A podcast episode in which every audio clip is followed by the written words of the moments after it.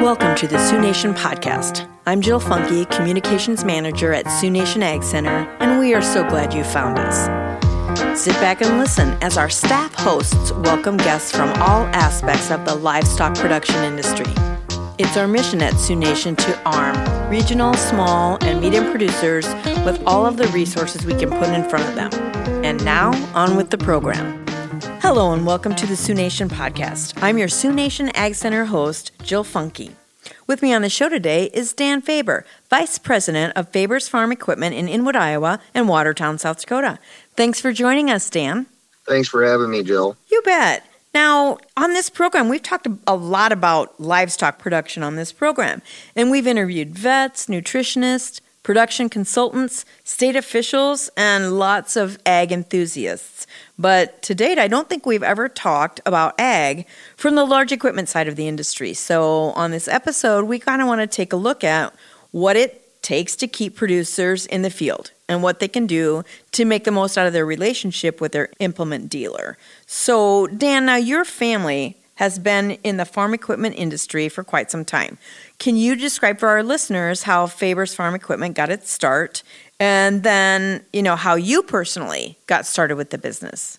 Sure. So, we've been doing this for a long time. Faber's originally was called Ron's Machinery way back. Uh, that was when my grandpa was running it. He had started in 1983 primarily doing mostly used equipment and some smaller new equipment. Then, when he suddenly passed away in 97, my dad had made the decision that he wanted to continue with it, but there really wasn't a lot of plans in place at that time. So he ended up st- almost starting from scratch again, and we renamed it to Faber's Farm Equipment and literally got it started again about six months after uh, my grandpa Ron had passed away.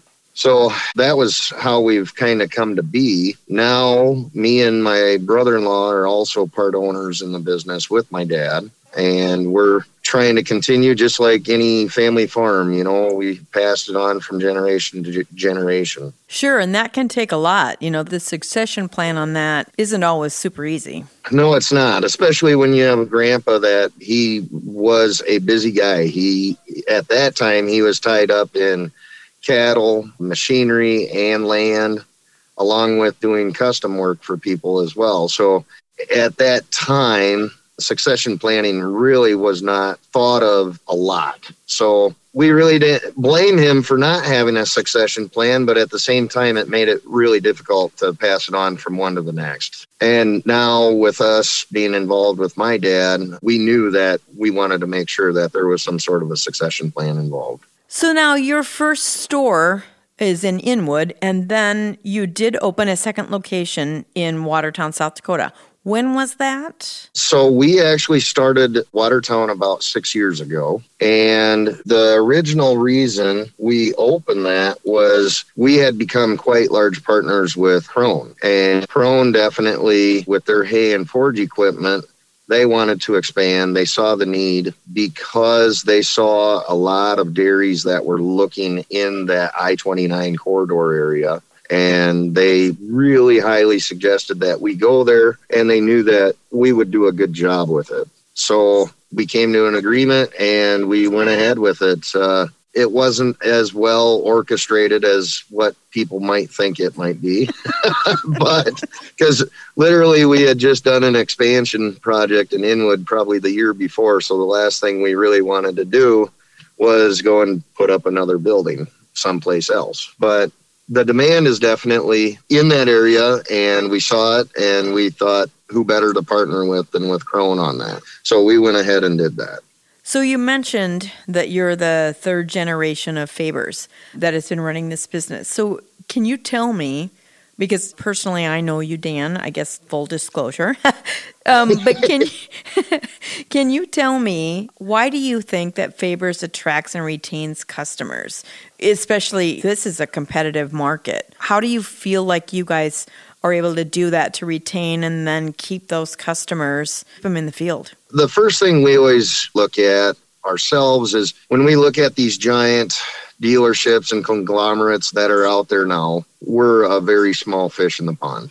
And from a customer standpoint, that can be a bad thing because maybe they don't think we have the resources that other places do that are much bigger. But at the same time, we also feel like we probably offer a little better service. And at the end of the day, if somebody has a question on their bill or whether it's a question about equipment, they know they can walk into my office, they can sit down, and we're just going to be as upfront and honest with them as we can. So when they are looking for equipment, they definitely keep in mind the service and what we were offering and the parts and everything else that we can offer along with. And the personalized service, I guess, is probably one of the biggest things. Sure. And so when you talk about that, staffing is one of the many challenges that most employers are facing right now. And Faber's is an employer just like most other businesses. So, you know, we've got some staffing, we've got supply chain issues. The ag markets have been extremely volatile. How do you guys do it then? Because you're talking about how you compete with the larger entities. Right. How do you find those employees that are just like yourself so that you can retain these customers?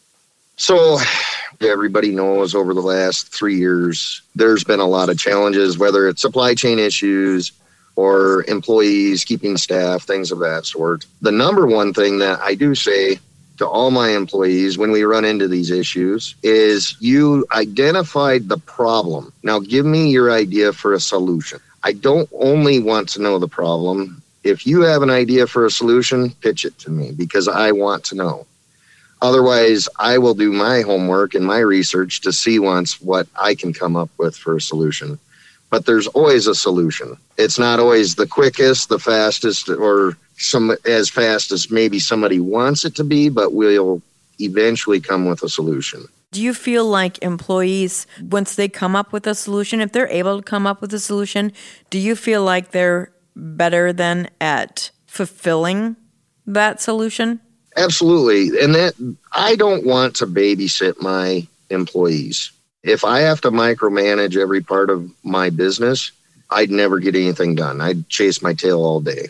By giving them that amount of leeway that they feel that they can go and do those things and not be questioned by me other than, okay, what do you think is the solution? That sounds like a great idea. Let's move forward with that and have that positive interaction with them. Right. It's very empowering. Absolutely. You can't keep them on a short leash and, and expect them to perform to their best. We've actually been very blessed with our employees. It's kind of funny you bring that up because we had our Christmas party this past January and I had a game that we played and then after and there was prizes for everybody. Then after everybody had gone through, I said, "Okay, whoever's been here for 5 plus years, get back up and let's play again. And you guys get another chance at it. And about half of my staff stood up and came. And I didn't even realize how fortunate we are that we've got that many people that have been with us for five plus years. And that that says something I feel about how our culture is at our business. We we try to take care of our employees. Now, supply chain issues, that's that's a whole nother animal. I don't know how to best explain that. There's some companies that have done all right, and then there's other companies that have really struggled. And it's really hard to go back on some of these manufacturers and get too upset because you know it's the simplest thing that stops a tractor or a chopper or anything like that to be built. And so you can't get this one simple little bearing and now they can't assemble the rest of that machine. It is very frustrating. And there again, I challenge my manufacturers a lot of times. I said, now you identified the problem. What's our solution? What can we do to get past this? And there's times where we've we've actually sent tires and rims to some of our manufacturers to help them out. And you know, we're a small fish in the pond, but they couldn't find them anywhere, but we had them. That's definitely an issue the ag markets, they're going to go up and down. Right now, I think that those markets are going to considerably stay relatively steady. They've been moving some here lately, but you know, you or me, whatever we do, it it, it ain't to matter what we do, and those markets are going to move. One guy explained it to me best one time. He says, There's no money to be made when the market stays the same. Now, let me ask you it sounds like you treat your employees very well and they're empowered to do the things that they need to do. And particularly, you're not just selling shoes or something. And as a customer, you could be like, well, we're going to get those in on Tuesday. And I could be, oh, okay, I'll come back. You've got some of your customers are calling you from the field that broke down. How do you train your employees so that they realize they understand and act as an agent of Faber's with that customer Correct. and really understand that that customer absolutely has to have that part. I guess my feeling is is that we keep our line of communication open as much as possible. There's not a time that I hate meetings. I don't like times. so I tell all my guys, I'm not setting up meetings, but I figure on talking to you two to three times minimum a day. Because if I don't talk to you that much, then we're not keeping the lines open enough. Generally, my service manager, I'm going to end up talking to him probably a minimum of five to six times a day. My parts manager, generally, I'm going to be talking to him about the same. And it's not always about the most productive things, but I'm going to talk with them at some point. Now, when they identify a issue and you have a customer that absolutely has to have a part, you say, okay, we can either run it out to them, you know, or they can come here. Or if we don't have it in stock, what's our options for where we can get it and can we get it overnight? And what's the cost on that overnight? I treat my customers' money like my money. There are times where it's counterproductive to save money on shipping when you've got a million dollar machine sitting still in the field too. right. You know that couple hundred bucks of overnight freight. I think we should just do that. And then you also have to identify the customers that have something go down and you know that it's not the heart of the season. Your techs are busier than all get out. And you say, okay, we're going to schedule that for maybe three, four days down the road because our next three, four days are absolutely slammed. And those guys have to run. So you have to delegate a little bit that way, which direction you're going to go. And if you do have somebody go down, I, I guess we make a big point of trying to keep loaner machines around and available. Last year, for instance, I purposely traded out a customer out of his chopper because I knew I couldn't get a new one. And I listed it for sale online, but said it was not available until October specifically so I knew I had a backup machine in case somebody were to go Sure. down. And by us doing that on a daily basis, our employees pick up on it. You walk them through the process of why you decide you're doing this. Eventually, you get to that point where most of those employees just figure it out on their own. They might mention something about renting out a machine just so I know what's here and what's available. But Mhm. there again, I, I give them a long leash to do a lot of stuff. So, what can you tell me then about the world of farm equipment since your grandpa started? How would you say that your approach might differ from them and really in response to any changes over the years? You know, it, it's funny you ask that question because I actually had that discussion with a customer here a few weeks ago. And I still remember going with my grandpa on road trips to auctions, things of that sort, farm auctions. And my job was always to, to run up into the cab of the tractor, check the hours, let grandpa know.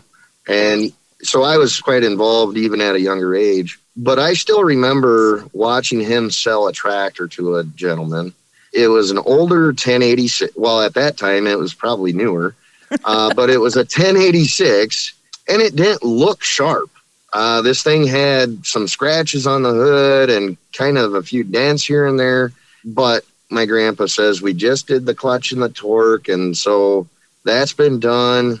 Engine runs out solid. This thing is ready to go. And the guy says, Well, could you take a rattle can and touch up those scratches on the hood? Yeah, we can do that. If I did that today, I would probably have some guys a little upset with me. Then we get to when my dad was in it, we did a lot of reconditioning and that tractor at that time, it had to look very nice but they didn't want to break the bank to buy a new one. And so you went the extra step to do a lot more.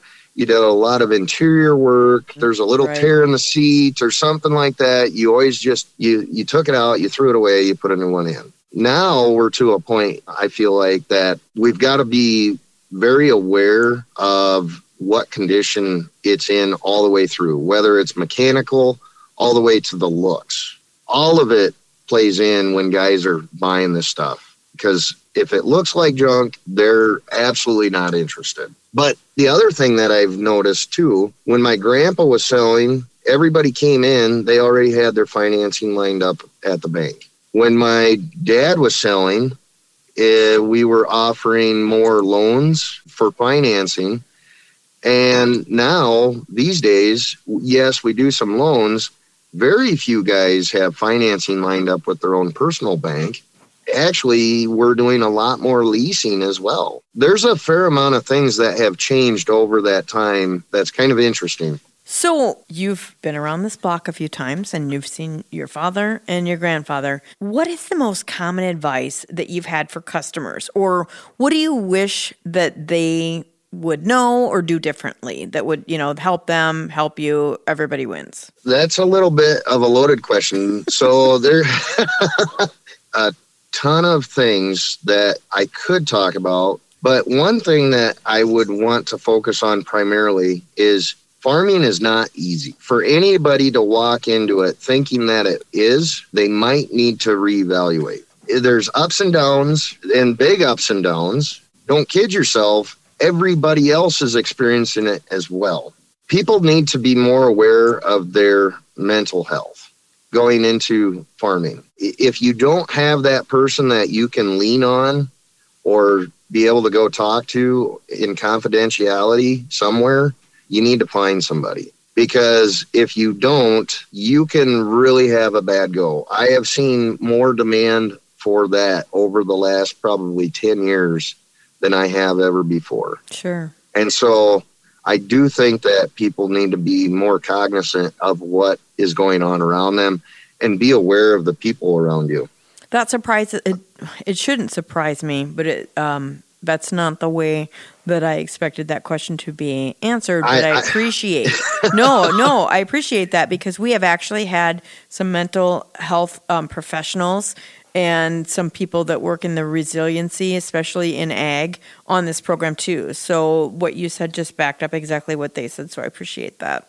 A- absolutely. There's a lot of other things that these guys need to focus on too, but that's important. But uh, the second thing I would probably point out is these younger guys don't try to get too big too fast. Mm-hmm. Yes.